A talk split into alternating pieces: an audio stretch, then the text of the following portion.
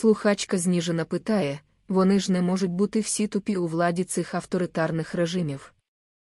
Рейдіозу відповідає, що можуть. Коли багато років у владі, починаєш вважати, що ти незамінний, особливий і починаєш шукати цьому зовнішнє підтвердження. А через те, що раціонального пояснення та підтвердження немає, хапаєшся за єдине, що існує, окультне.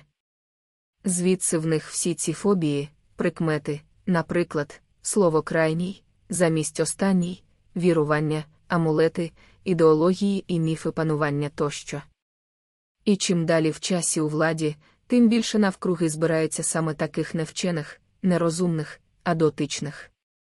Потім з'являються окультні і ідеологічні гуру, навіть такі комічні, як гуру лібідної енергії, розблокування генів багатства та лічностного росту. І всередину допускаються лише члени нового знання, не вчені, а навчані, тільки культові прихильники, фільтровані через фейс-контроль та дрес-код.